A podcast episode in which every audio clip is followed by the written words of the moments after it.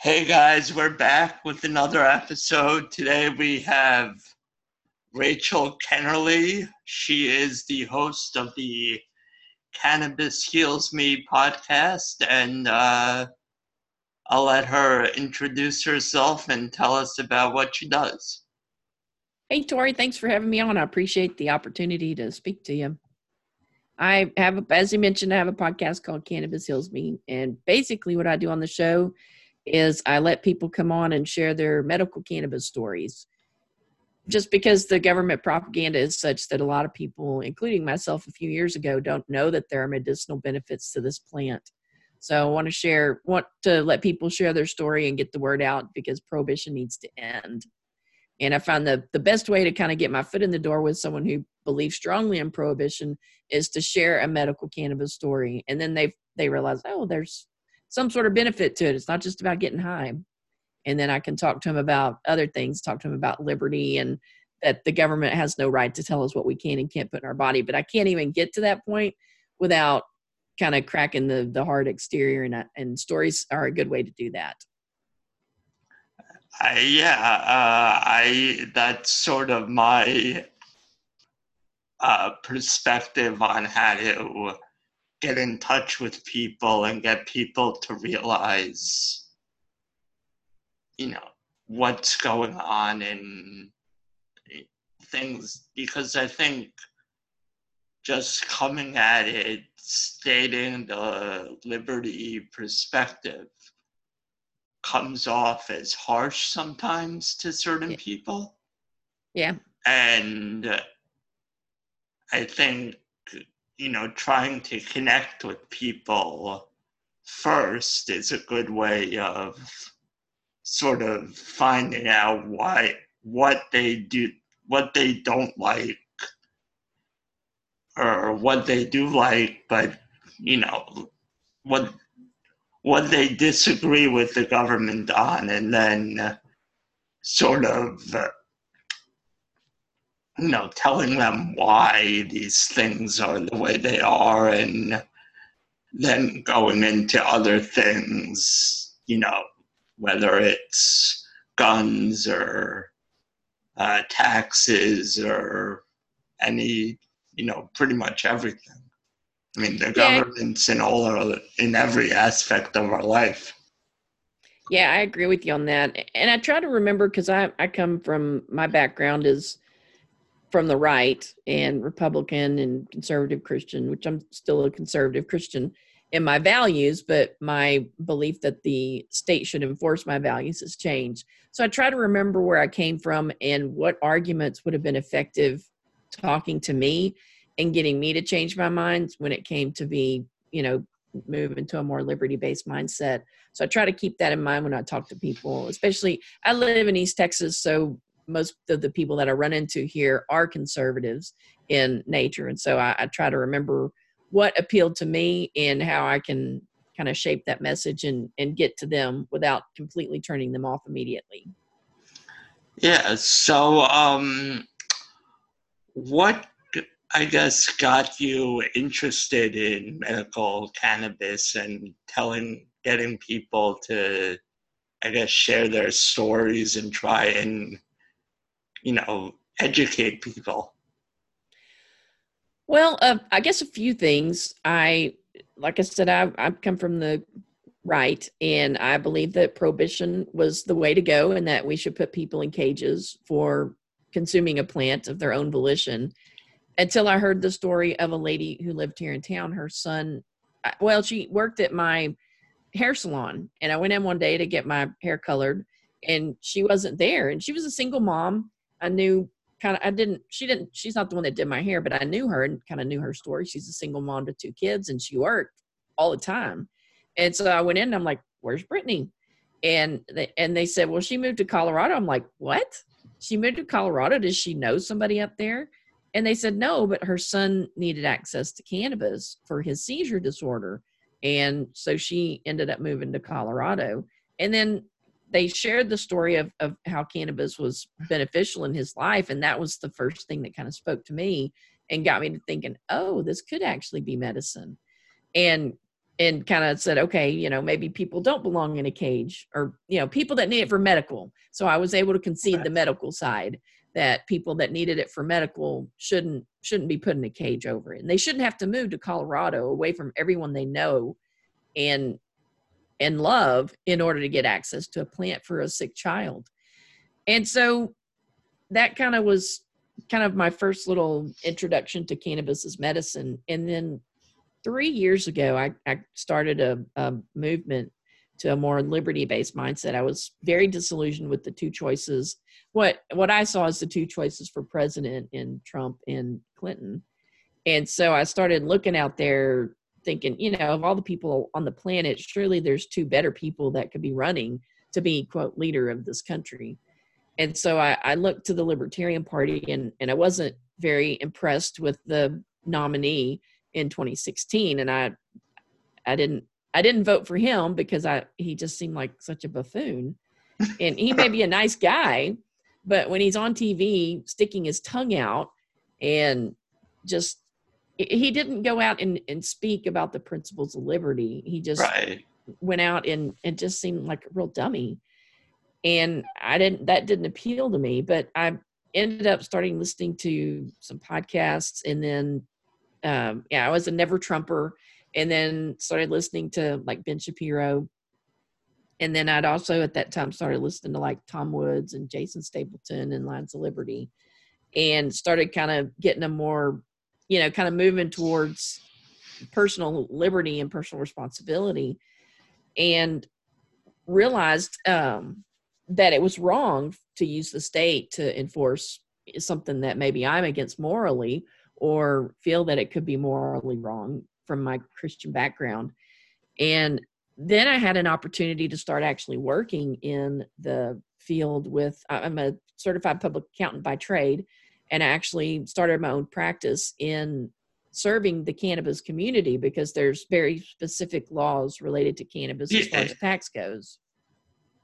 And so that that was kind of what and then I, you know, I just thought, well, I don't know much about cannabis because I've always it's illegal in in Texas where I live, and so I wanted to to educate myself on cannabis, and then also educate other people because it's like once the once the scales fall off your eyes, you can't hardly be quiet and just continue to go on like everything's normal like it used to be. So I wanted to learn more about cannabis myself, and then also get the stories out to people that yeah there really are medicinal benefits to this plant and so it's kind of kind of that journey and then just you know being tired of sitting on the sidelines and saying and doing nothing when when people are getting life sentences over a plant and i felt that it was important for me to try to educate myself and then also the community around me because i do live in a conservative area of the country that that still believes the government propaganda and i wanted to kind of fight against that with my my little tiny voice out here yeah, well, I mean, my story is kind of similar, just sort of like the opposite. Because mm-hmm. in New York, everyone's a Democrat. So, yeah. But I'm sort of the same way. Like, I didn't like either Trump or Clinton. And I had never even voted before because, mm-hmm. you know, like, uh, when I was you know, in like I guess I was first able to vote in 2004. Mm-hmm. And I was in college, so I was like, well, I'm not going to bother voting. And I don't know, I guess just the combination of not really caring about politics and just the fact that I do live in uh, New Jersey and uh, there's no real point of voting up here. It's always going to be the Democrat. And yeah. So I just never ended up voting. And then, but, you know, Bernie Sanders' message kind of appealed to me just because looking back on it, I think it was just because he was sort of talking about some of the issues that I felt, even though I didn't agree with how he was going about solving it. I just, I guess, liked the fact that he was the only one bringing it up. And, but at the same time, I was also listening to Jason Stapleton and Tom Woods. Mm-hmm. And, uh, you know, that sort of took me out of the, I was like, and then the fact that Bernie Sanders just kept saying the same exact thing, regardless of, you know, what he was being asked, and that he just flipped to being a Hillary supporter Yeah. after everything. Yeah. So now, you know, I'm, I guess, sort of in the same situation as you are, where, I mean, like, who, uh, I mean, I'm hoping that there's someone on the libertarian ticket Mhm. this time that, you know, is worth voting for. But like I said, it really doesn't matter at this point. Right. Well, I think the I think the important thing for the party is to get somebody because the I mean the Libertarian Party has no chance of winning on a national level, but I think it is important for them to get somebody out there that will promote the ideals of what the party is supposed to stand for, because I think those ideals will appeal to a lot of people. And if if you don't put a candidate out there that's able to voice that because if if Gary Johnson had been saying things like what Larry Sharpe was saying, I would have voted libertarian in the 2016 election. But there was no substance behind, or I didn't see it. Maybe that's because the media intentionally portrayed him that way. I didn't see that there was any substance or that there was any principle behind anything that he was Yeah. saying. Yeah, I think from the sense I get from people like uh, Dave Smith and those guys, you know, Gary Johnson would.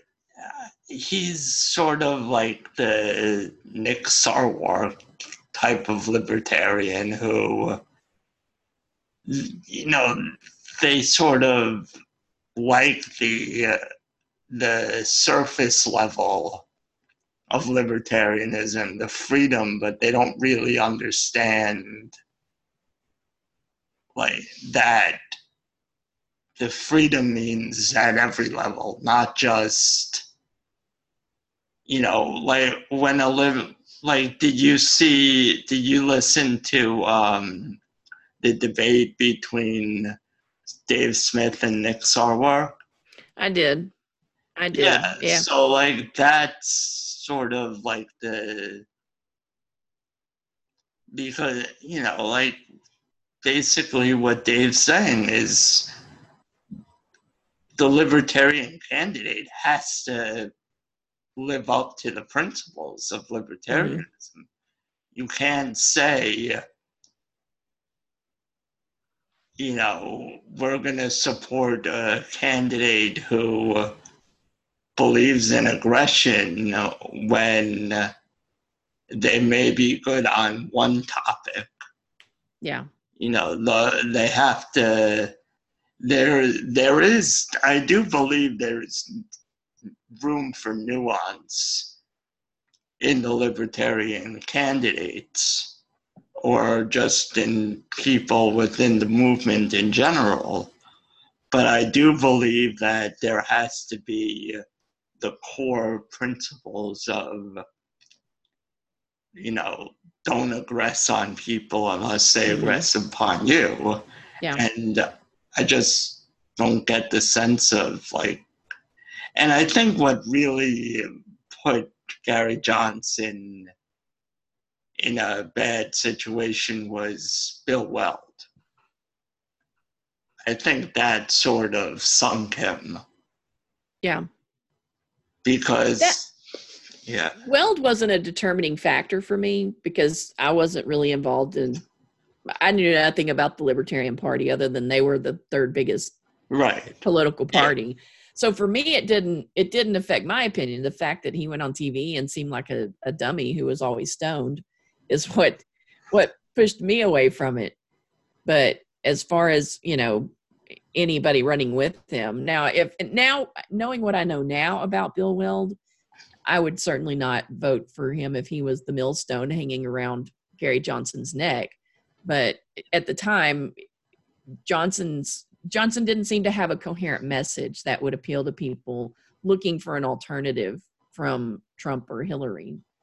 Right, and I think there was sort of I I think there was a missed opportunity of like I think Dave even said it in the debate is that you know it was a perfect opportunity with for the Libertarian Party to put up a Ron Paul type candidate. Mm-hmm. Yeah. And they just missed out. Now, I think 2020 is probably going to be the same situation because I don't think the Democrats have learned from 2016. No, I and, think that's safe to say. And I don't think they're to. I mean, what I always, you know, everyone wants to talk about how the Democrats got rid of the super delegates, but they only got rid of the super delegates for the first round of voting.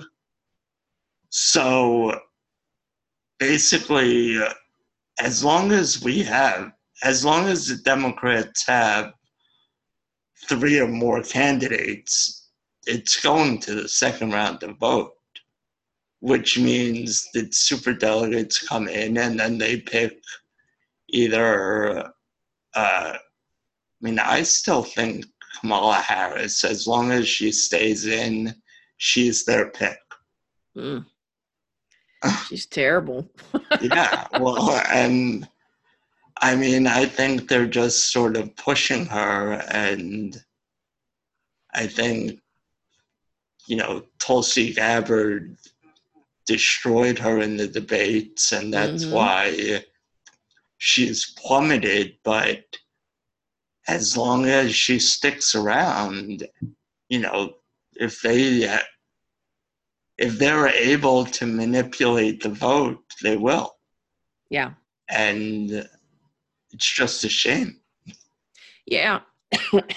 and and Tulsi has her problems obviously it's just nice to see someone who's willing to go out there and speak about US foreign policy and how terrible it is and to put people like Kamal and Collar out on her hypocrisy and the horrible things that she did while she was over in California so it, it's nice to see Tulsi Collar on that and then you know the the, they robbed her out of this last debate i think you know because they're they're trying to do to her like they did to bernie sanders where they use smoke and mirrors and, right. and try to find ways to to keep her off the debate stage because she does well but she's not the anointed one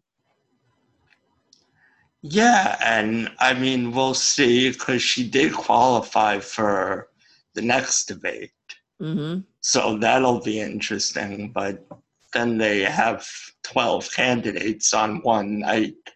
Right. You know, is it going to so, be three hours again? Oh, that's brutal. Yeah, it's probably going to be three hours, and everyone's going to get even less time.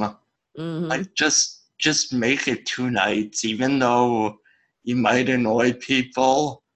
Like, you'll get better substance out of having six people on each stage instead of twelve. Yeah. You know, well, I don't think they want substance though. They want people to be able to get up there and repeat their talking points that they've all been issued. Because well, when that, you hear these guys speak, they all say the same exact thing. They it, that so they've got their marching orders as to what they're going to say on any particular topic, and they don't stray off those topics. Right. Uh, that's exactly it. And uh, I mean, you even notice how there's really never any pushback in the debates. No one ever right. asks, How are you going to pay for that? right. And probably, you know, even when they do, push back a little. It's probably run by the candidates beforehand, hmm where they say, like, well, we're going to ask you this after. And it, it's just ridiculous. Yeah. But uh, let's, back, let's get back to marijuana. All right. So, um, you know, one of the things that I uh, sort of don't, I mean, I, I understand it, but I get really annoyed by it, Mhm. is sports, especially in uh, uh, the NFL Yeah. Which, you know, with all this proven benefits to medical marijuana and cannabis regarding concussion syndrome, hmm the NFL could do so much in the way of sort of forcing the federal government's hand hmm in uh, making it legal because you know they're a 10 billion dollar industry Right. whatever they are. If they just put their foot down and said you know we're not going to test for this anymore we're not going to punish people for this anymore hmm you know it's the end Yeah, I think it all goes back to the almighty dollar, though. I, I don't know off the top of my head. I know I knew this at one time, but I'm I have a middle aged brain and I forget everything about two seconds after I, I hear it. You know, the the U.S. government gives the NFL a lot of money for advertising, so I, I think it's dollar driven. A lot of it, and you know, and then you know, some of it may also be the fact that they think, well, the people that watch football aren't going to want to know that people are out there smoking weed before they go play football. But you know, there's ways around it. You know, Calvin Johnson and Percy Harvin have both come out recently and said that they they consume cannabis before every game or after every game, but they were still able to pass their drug screens. I- I- obviously, the teams helped them with that. But as far as the the NFL coming out and embracing it, I think they're worried about losing dollars from the government for all the advertising that they do. Yeah, well, there was this show called, uh, I don't know if you ever saw it, it was called Weediquette. I've heard of it, but I don't know if I've watched it. Yeah, it was on uh, Vice had a channel for a while. I don't know if they still have a channel, Mhm. but it was one of their shows, and it was this guy who went across the country and sort of interviewed people about their uh, medical and recreational cannabis wherever it was. You know, he would. I remember there was one episode where he was talking to a cop on the, I think it was the Nebraska border, hmm and how like the cops would purposely stand on the border or by the border because it borders Colorado hmm and they would catch people going to you know coming from colorado into Yeah. nebraska.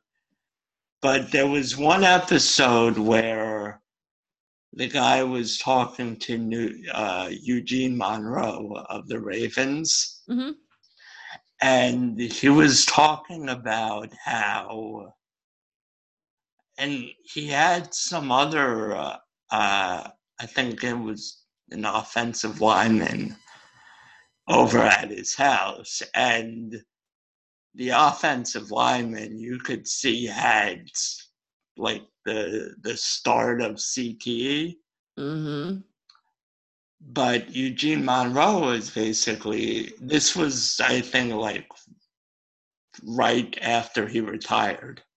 Yeah. So and what he was saying is like I I just can't play anymore knowing that I'm not allowed to use cannabis hmm and uh, the fact that cannabis might be the only thing that would save me from uh, the effects of CTE. Yeah. Well, cannabis is known to be a neuroprotectant. In case, in fact, the U.S. government holds a patent on it, uh, six six three zero five zero seven. The government actually, the U.S. government actually holds that patent, and it has to do with cannabis as a neuroprotectant.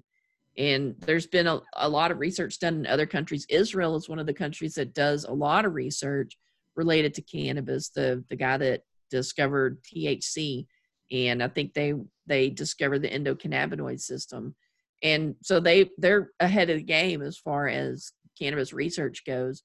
But if it doesn't come from the from the United States, a lot of times those studies on cannabis are disregarded by our the politicians that are here in in the states but I, I, think in in israel they even allow their soldiers to consume cannabis because it it does help with brain injury yeah and i mean my family is from israel so okay and we have a bunch of i mean everyone in israel goes to the army Mm-hmm. That's a requirement over there. So yeah. And uh, someone uh, by uh, one of my dad's friends, she uh, started this foundation called Heroes to Heroes, mm-hmm. where she takes U.S. Uh, veterans and brings them over to Israel because Israel has had a lot of success in treating PTSD in mm-hmm. soldiers. Mm-hmm. And it's sort of, I guess, a way of showing people that, you know, there are other options. There are, it's not the end of the road. It's not, I think that you know, in this country, there's so much um, doom and gloom with like with the VA and mm-hmm. things like that, where it's sort of they push pills on you and don't really try and treat you. Mm-hmm. Yeah, and and even when they're when they're overseas, I, I interviewed a man and he talked about when he was still overseas serving he was on all sorts of medications to help him stay awake and then medication to make him go to sleep and all these things that are terrible for the body and then he had to wean off before he came back home to the states but so so even when they're overseas they're getting a lot of medication it's just you know let's give them uh, Ambien to help them sleep let's give them Vicodin or oxycodone or whatever for pain and and then they come home and it's just kind of more of the same.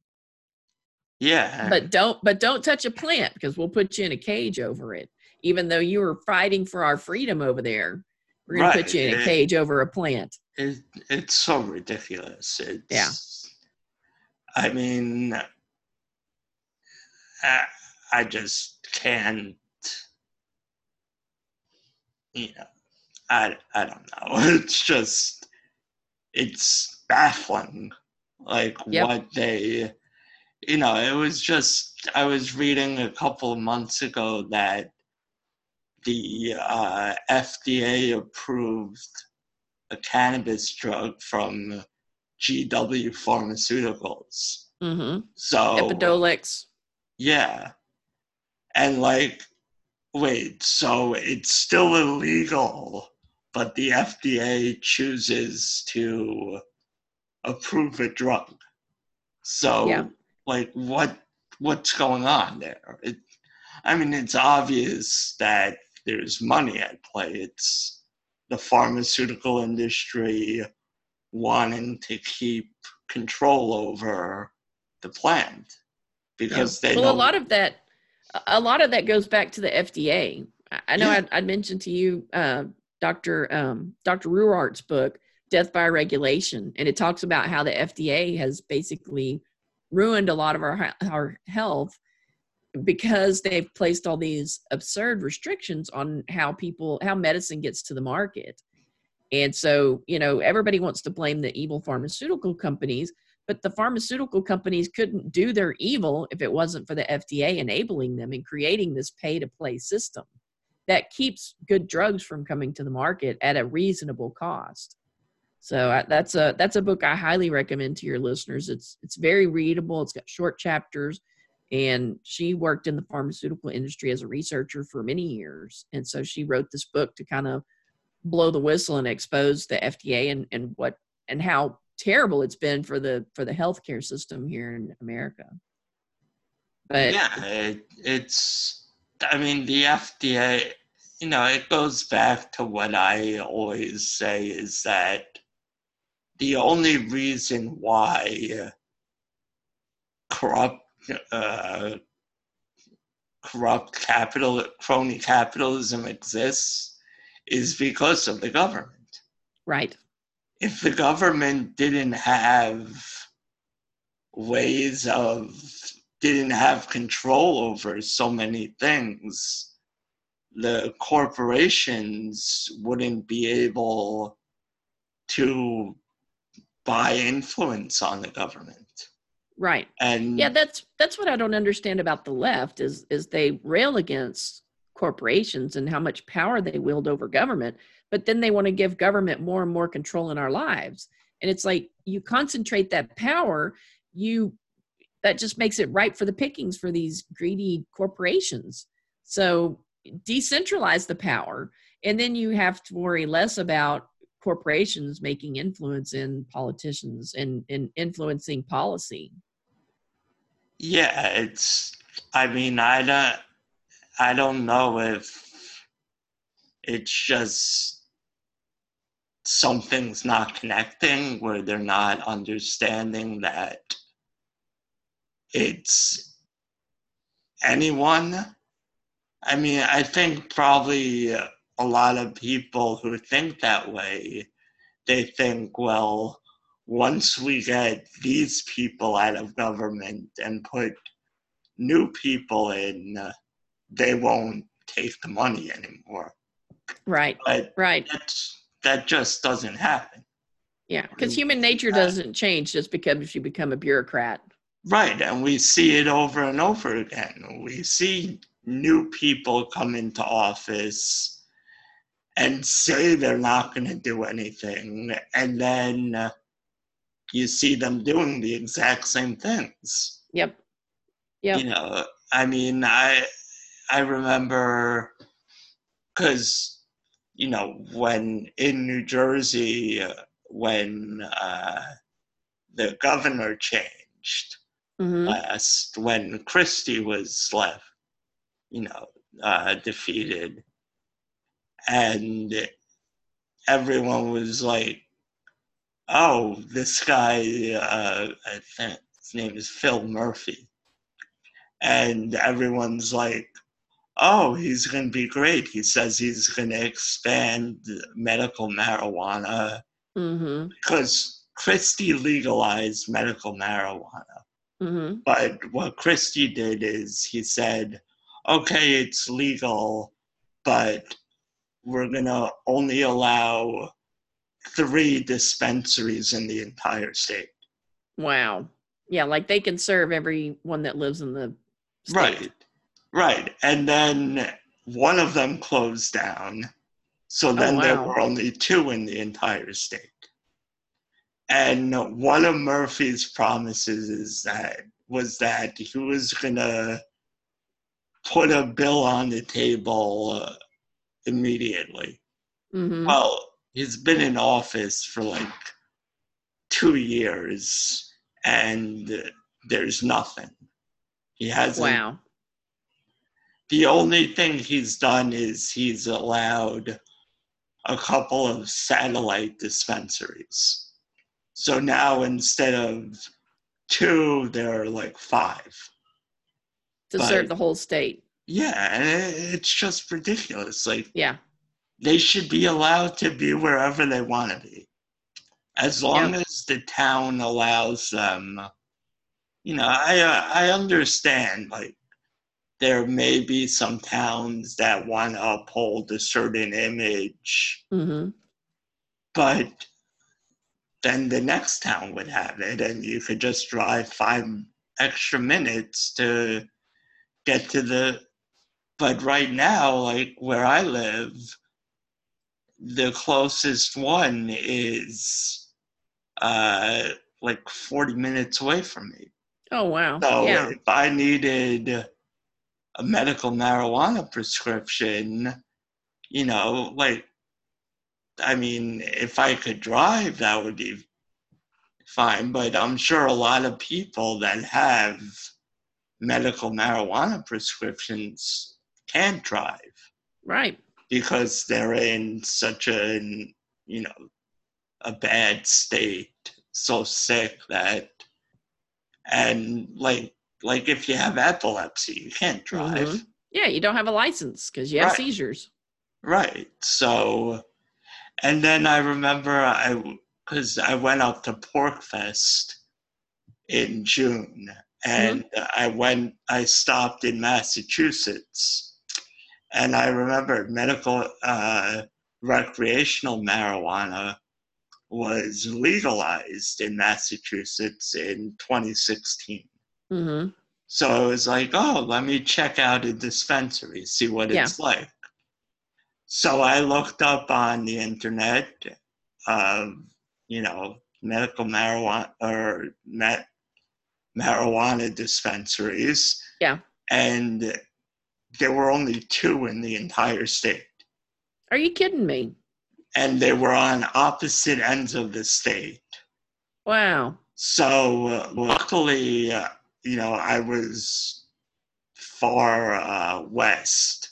Yeah. So there was, I was passing the place where the, it's in Northampton, one of the Mhm. dispensaries. And uh, so I stopped there and it was a really weird, it felt like an institutionalized, like you lined up outside Really? they checked your ID as you went in, and uh, they only allowed a certain amount of people. hmm And there were no displays. There were like 20 computers, Uh-huh. and one person sat behind each computer, and they would call you up. And then they had a little menu that you could pick from, and that was it. And uh, you couldn't even see what you like. The only way you could see it was on the menu. And then they had to go uh, to the back, and they had like a cabinet Uh-huh. and then they take out what you want and that was it and they only they didn't have much of a selection nothing Yeah.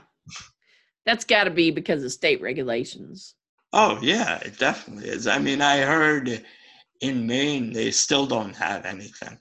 Hmm so it's and i think that's like why i'm just so skeptical of anyone who said any politician who says they're going to introduce some mar- marijuana reform. I'm like well are you really or Right. what are you going to do Yeah. What is it, Horton's Law, that says the politicians break all their good promises and keep all their bad ones? Yeah, something like that. But yeah, it's that. I mean, you could see it with like, even with uh, Trump and Mhm. what he's he ran on being anti-interventionist and Right. you know And he- we're still intervening.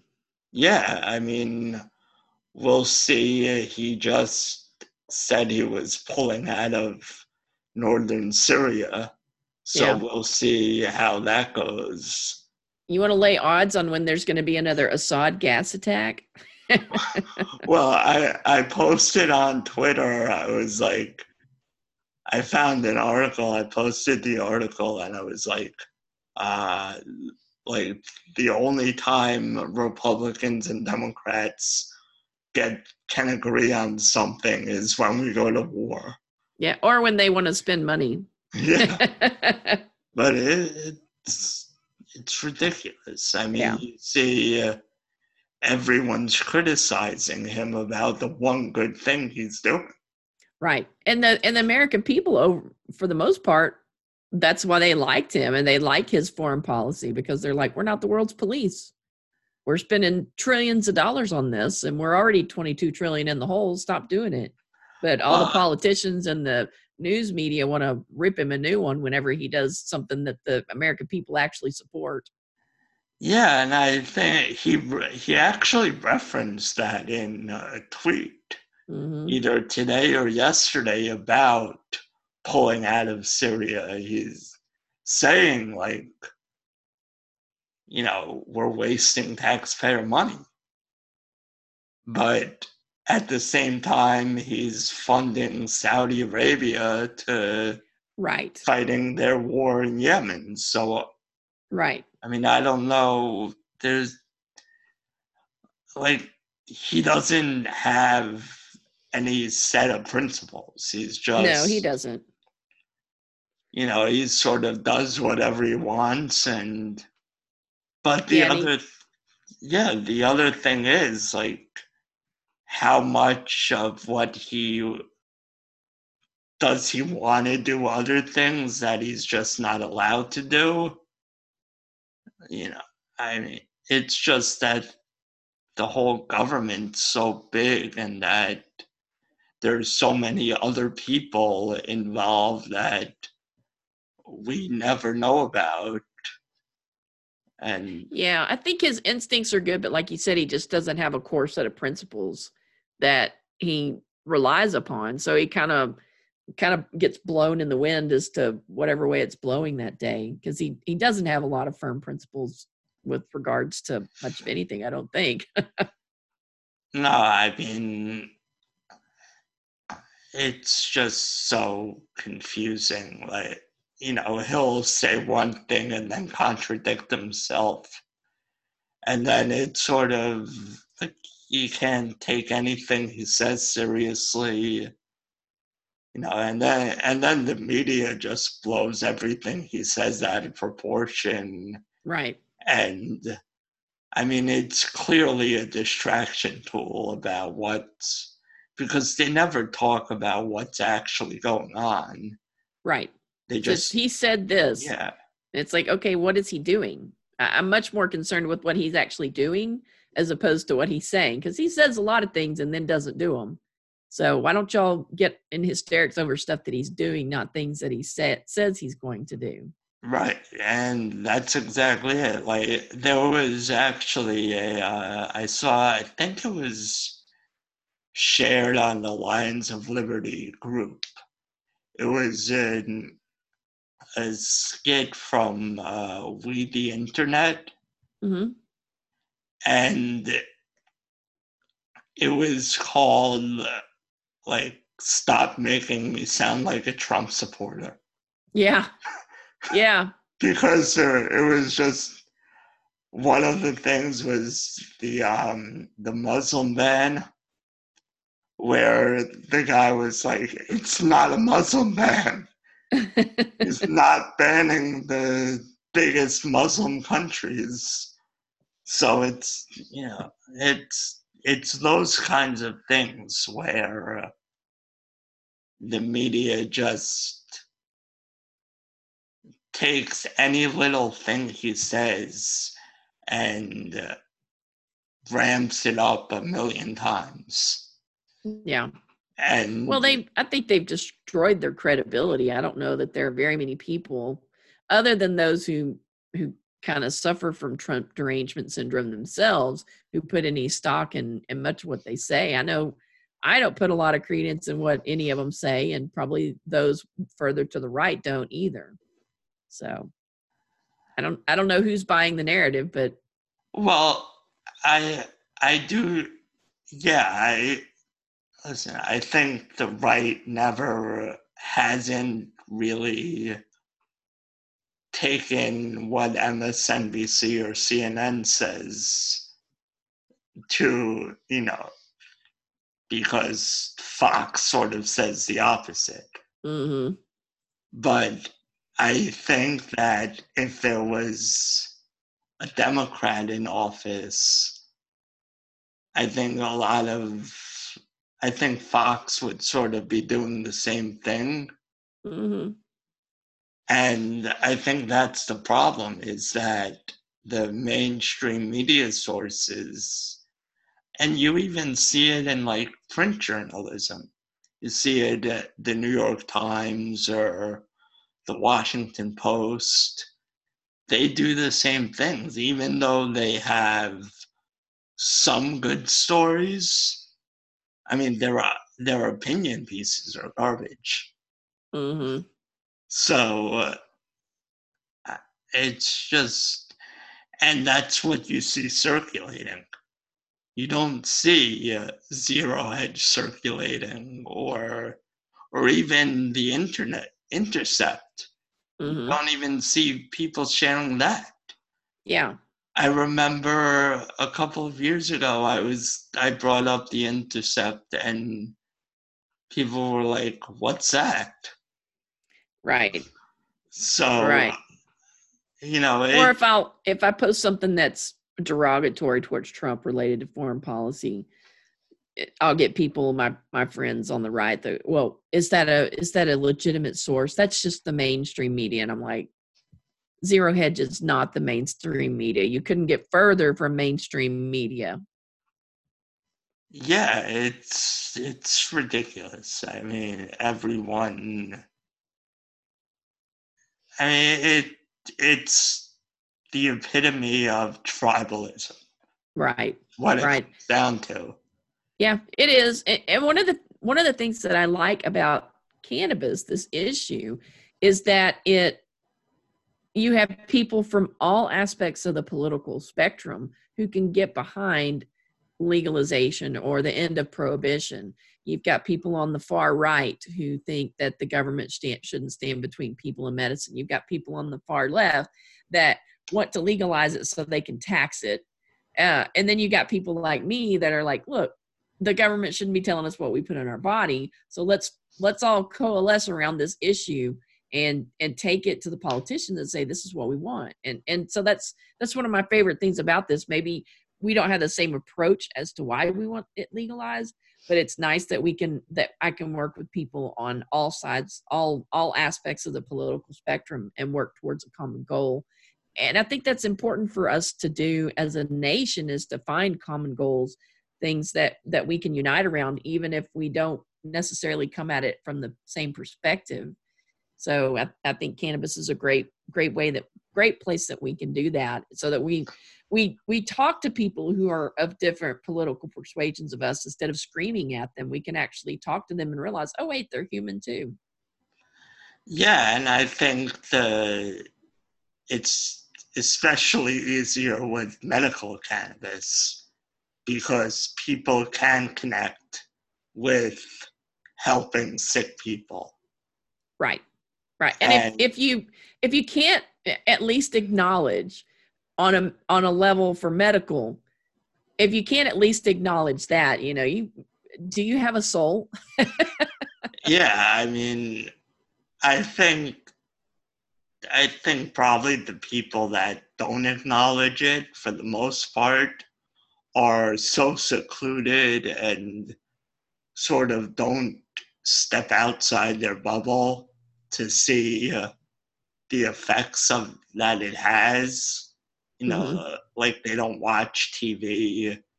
They don't see like there was a whole thing on CNN a couple of years ago with uh, Dr. Sanjay Gupta, Yep. where he did a whole series on uh, the the benefits of medical marijuana, and you know, I mean, this was at the you know pretty early on, I guess Mm-hmm. with you know like a kid from New Jersey moving their parents moved her to Colorado because she was having hundreds of seizures a day and uh, you know it took her down to like two or three seizures Yeah. a day but unfortunately because of all the restrictions and rules and the fact that they didn't really have they had to uproot their lives and they didn't have a ton of money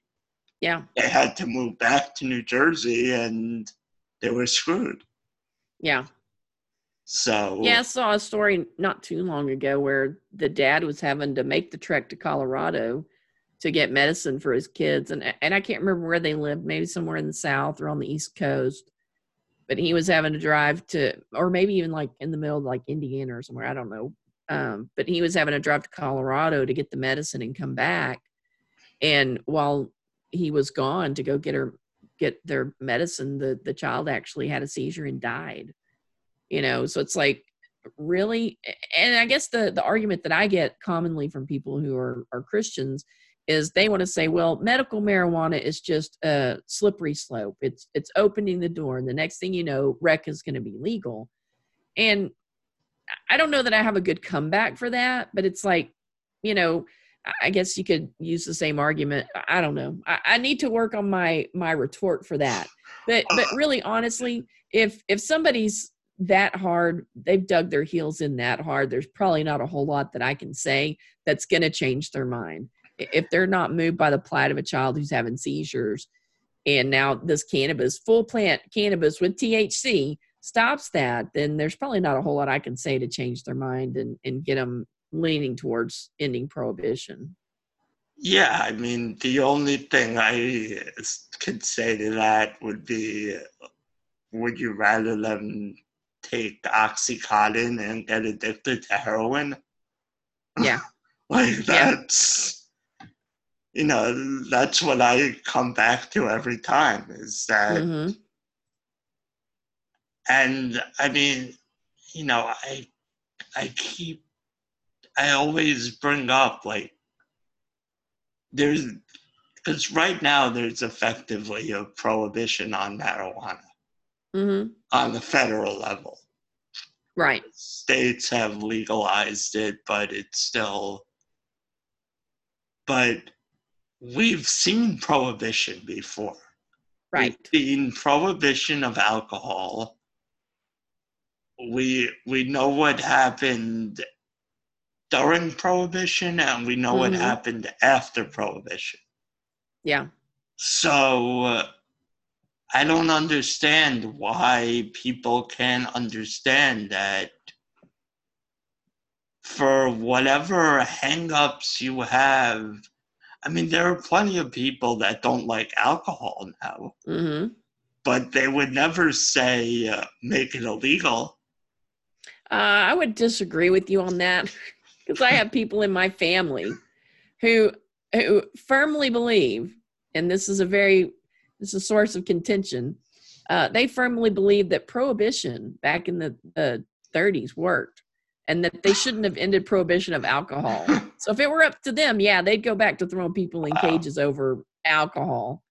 So I mean, there are those people. Sadly, like I said, I'm related to some of them who believe that alcohol prohibition is a, is was a good thing and needs to come back.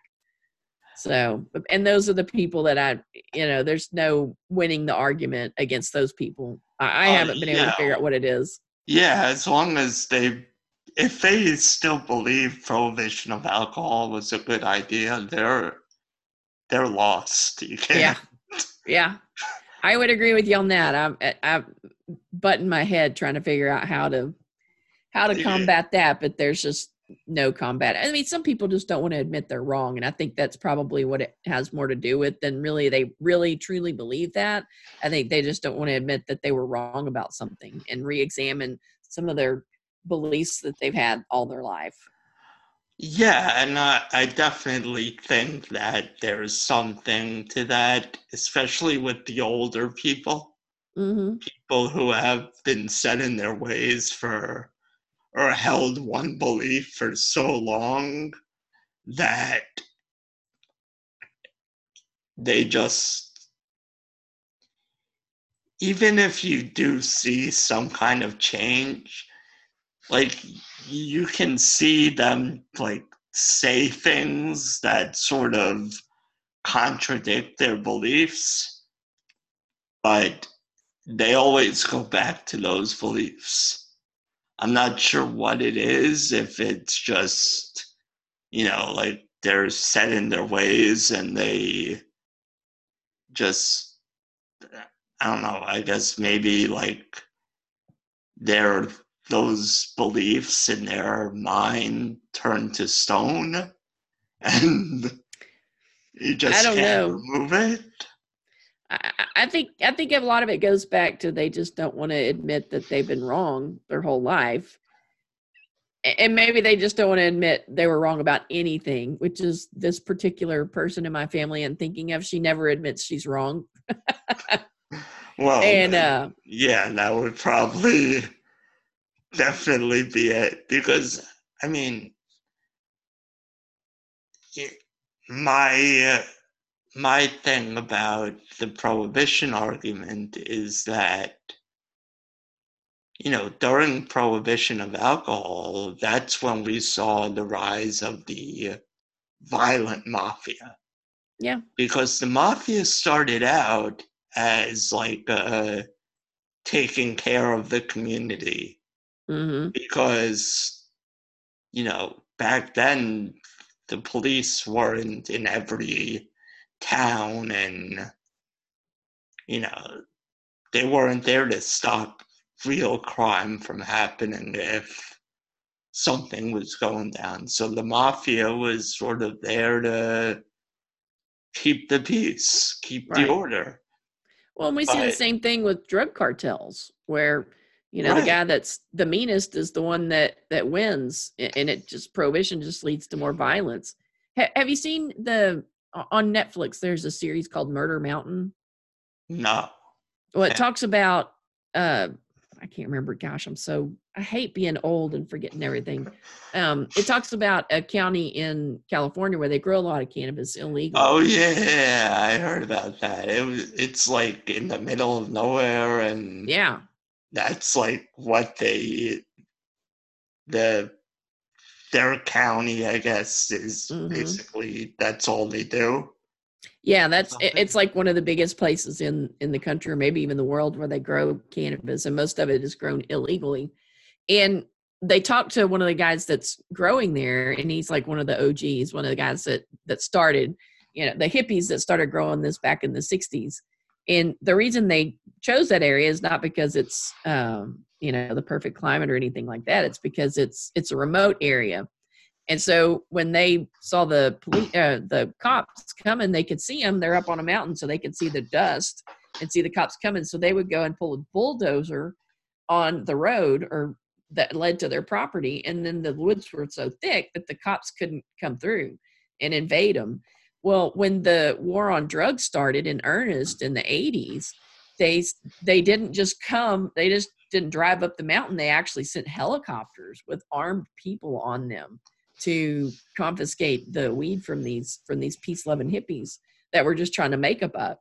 And basically what happened is all these peace loving people that were nonviolent left the area because they're like, oh, we, we can't deal with this. And then the people that took their place were people who were willing to fight back and were much more violent. And then so the violence just spiraled out of control as the as the government cranked down harder with prohibition the the violence related to cannabis just escalated exponentially. And it's all because of the government. Before it was you know peace loving hippies selling the stuff. And now it's you know, these drug cartels and people who are very violent and evil Right, and and that's just it. It's you know, once you're willing to do one criminal thing, you're willing to do the next criminal thing and the next one and the next one. And then it just spirals out of control and that's how you get people like El Chapo and mm-hmm these violent cartel leaders and I mean that's you know the only way to get rid of them is I think to legalize everything. right because uh. if you legalize marijuana, they're just going to go to cocaine. And, well, and I think they've actually done that because they've kind of gotten out of the cannabis business because there's no profit in it because or not as much profit in it anymore. Right. Yeah. So they're moving to the harder drugs. So if we I think I'm I'm with you 100%. I think we need to legalize it. The government has no jurisdiction to tell us what we can and can't put in our body.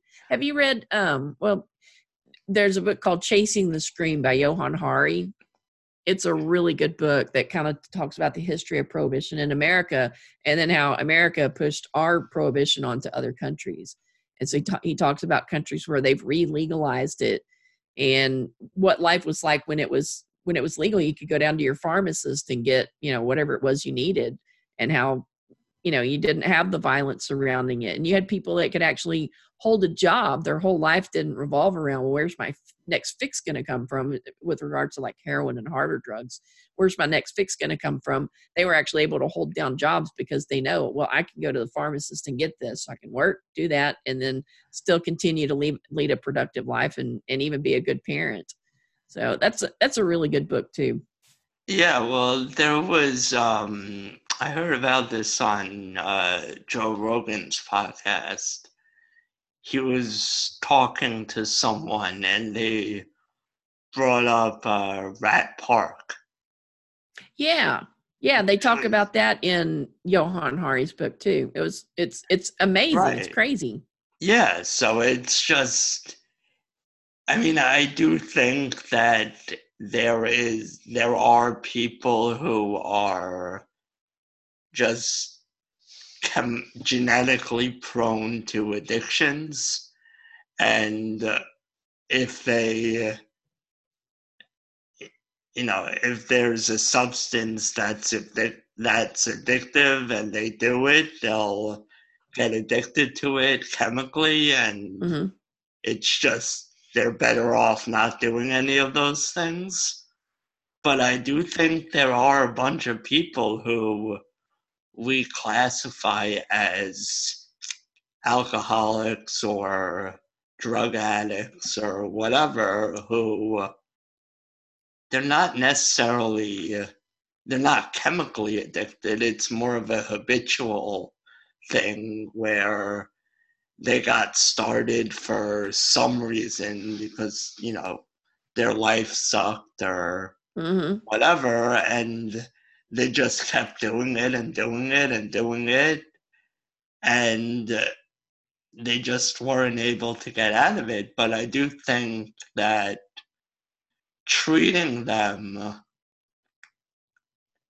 then they'll be if once they get into a good place they can then go back to living life normally and not have the restrictions of never doing anything again. Yeah. Well, a lot of people that use illegal substances do do it to relieve some sort of trauma that they've suffered in their past. And then and then you treat those people like criminals and you put them in a cage where they experience more trauma and don't get help like mental health while they're in a in prison they're going to come out and go right back to those things that help make that pain that emotional pain go away so, you know, we we just and I don't know what the answer to that is, but putting people in a cage for something they choose to put in their body is not the way to help these people. And you're not going to help them get off of drugs by doing that. No, I mean, I think it's, I mean, I don't know any stats on this specifically, but I think once you go to jail, like it just exacerbates the issue. You don't, you know, you're not getting weaned off. I, you know, it's, they talk about like how easy it is to get drugs into prisons. Right. Yeah. So it's like they, so, they go to jail for it and then they still have access to it. Right. And it's just, and even even if they didn't have access to it in jail, jail wouldn't be the place for them because, right. you know, like I always say, you know, if the person commits a crime, you know it's a crime. hmm Whether a drug addict, whether a drug addict commits murder or just a random person commits murder, it's still murder. Right.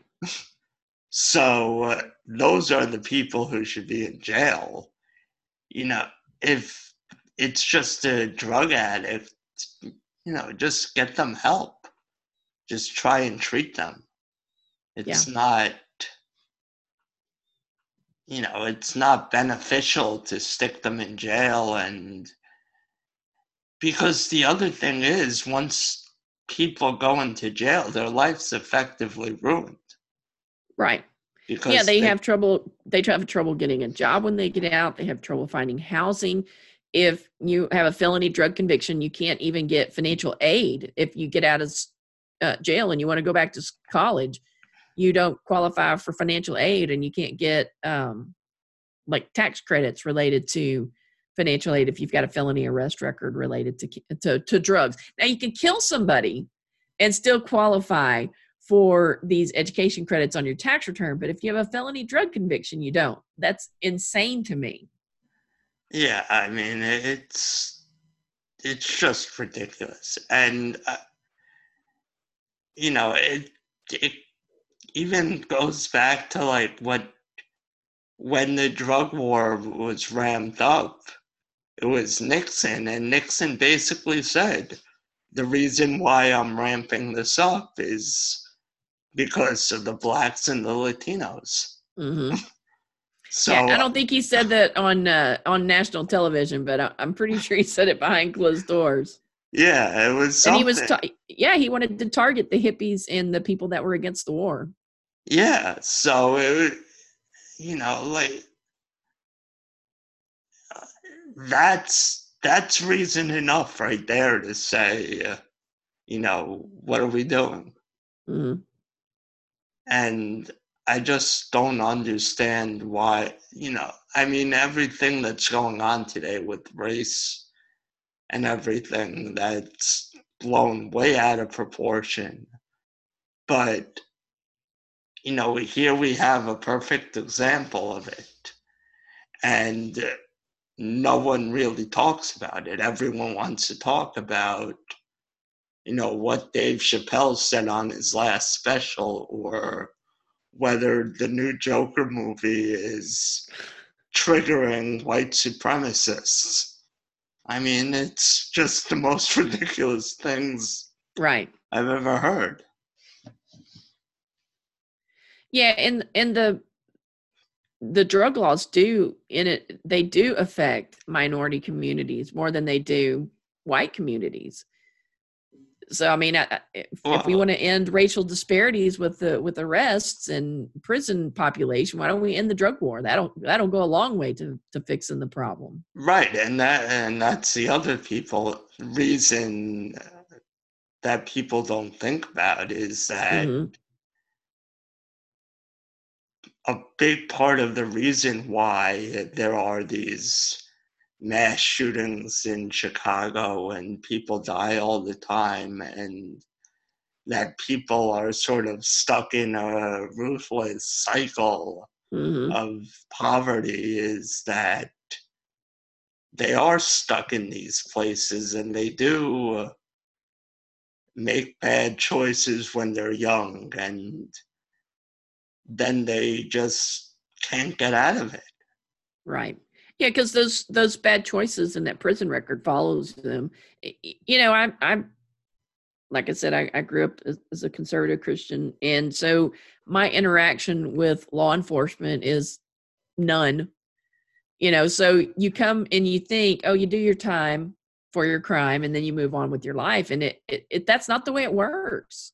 That that crime follows you for the rest of your life, especially if it's a, a drug related offense. Well, any any sort of offense, but it follows you for the rest of your life. And I and I didn't really realize that until I started listening to like uh, John Odermatt's show, Felony Friday, on the Lions of Liberty feed. That kind of helped helped me realize, okay, you don't just do your crime, you get out and then you move on with life. Those those things affect you forever.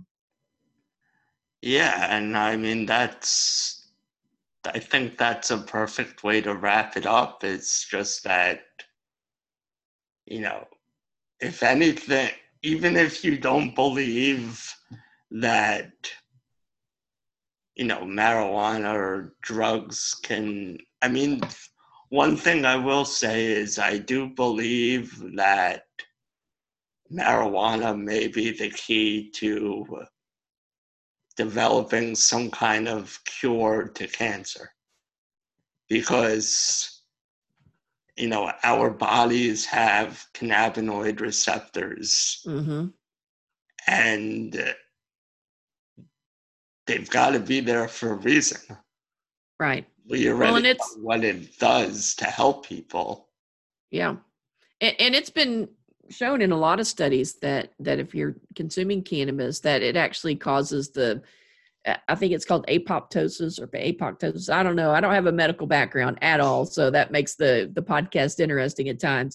But it basically the the cells, the cancer cells, essentially commit suicide because of the um, right Cannabis being in yeah i think i've heard that before hmm is that and so i think like you know i mean they're all they're learning all kinds of stuff like these growers are learning all kinds of stuff about like different ratios of cbd to thc right. and different amount different levels of terpenes and stuff like that and i think that just if real scientists were allowed to have access to testing these things hmm i think we could that could like be the the breakthrough a lot of people are looking for.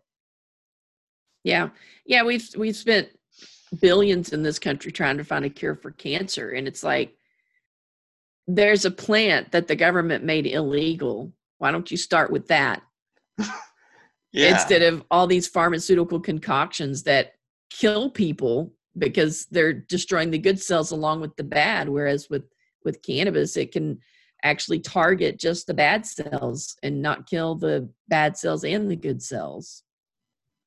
Yeah, and uh, I mean, I think that's, you know, in this in combination with, you know, it, even if you don't believe it helps people for Mhm. whatever reason, just the fact that throwing people in cages ruins people's lives you know, for what is largely a, nonviolent offense, Right. is that people's lives should not be ruined over anything unless it's murder, or rape, or Mhm. child molestation, or other than Yeah. violence, you know, let people do what they want. And Mhm. I think that's the core principle of libertarianism that could reach a lot of people. Yeah. And I think that's what, you know, everyone in the liberty podcasting world is trying to do. Yeah just trying to get the get the message out you know um if there's no victim there's no crime don't hurt people don't take their stuff don't put pe- people in prison over a plant Right. So, um, give everyone your plugs and anything you want them to know. um, they can find the website for the podcast out at cannabishealsme.com if they want to listen to it we're on all the major podcast apps if they want to follow me on facebook it's facebook.com slash mj heals me and we're also out on twitter and mm, instagram at at cannabis heals me but i'm going to tell y'all right now i stink at social media so All right. Well, then I'll just link the website in the description. That sounds good. I'm more active on Facebook than I am Instagram and Twitter because I, I don't know. I don't like to be limited to that many characters on Twitter. I'm I'm very verbose. If you, as you've probably figured out, so 120 some odd characters is just not Well, enough it- for me. It's 280 now. Oh, is it? Okay, that's still not enough. yeah, sometimes I'm like trying to figure out what to leave out and you know uh, what words I can abbreviate or I mean I try and just respond to people with stupid things like I don't know. I mean it's really just to promote the podcast and try Right. and I mean I think I try and I guess be a little more active on Twitter just because I think that you know being active on Twitter will get a following and then peop more people will see the links to the podcast so Mhm. you know it's just another way of doing things yeah, it's a it's a free way to get the word out, but you know, at, at, I homeschool my son, and then I also work for myself. So it's like, you know, at what point do I? I got to choose one one social media. You know, what, what do I? Where do I apply my resources? And and right Yeah, yeah, Twitter- and- Twitter and and Instagram aren't usually it. I, I'm already on Facebook anyway because of, you know, I have family that lives out of state, so I'm like, yeah, we'll just stick with Facebook, even though they shadow ban my page sometimes. Oh, really? Yeah, I haven't. I mean, I don't do much on the page besides just putting out links. Hmm And so I guess I've stayed under the radar. Well, when you have the word cannabis or marijuana in the title of your page, they will they'll hide you. Like even if you go up and do a search sometimes for cannabis heals me in the Facebook search thing, it'll show you everything but my page, which is it's crazy. And that's why I had to the name of the page on Facebook had to be MJ, M as in Mary Jane. It couldn't be cannabis because at the time I set up the page, they weren't allowing you to have the word cannabis in the shortcut name of your page. That's crazy. Yep. It is. So as far as cannabis goes, Instagram I think is a little more friendly to cannabis, well, than Facebook is. But I just don't have as many. But what's funny about that is Facebook owns Instagram. Right? Yeah, that's the crazy thing. That's the crazy thing. I, I keep waiting for my accounts to be deleted because I'm promoting drugs. But you know, Well, I think cannabis is, I don't know, I guess sort of like, they're sort of indifferent on it. I think people. I yeah, I don't. I, they're less indifferent than you would think because there have been several people that I know in the cannabis industry that have either been, you know, banned from posting for like 30 days, or they've just flat out had their page deleted because people complained about it. So you would think at this point that they would be indifferent, but they're not because I guess the the government they take a lot of their marching orders from the federal government. Yeah, well, that's that's a big thing. Is that I think Facebook and a lot of these social media sites do take a little too much instructions from the government where Mhm. the government sort of says like we don't want you to do this or we don't want these people around you know like that's probably banning alex jones had something to do with that then Probably going, so. like, we don't want this guy saying you know there are aliens at area 51 or whatever he's saying yeah.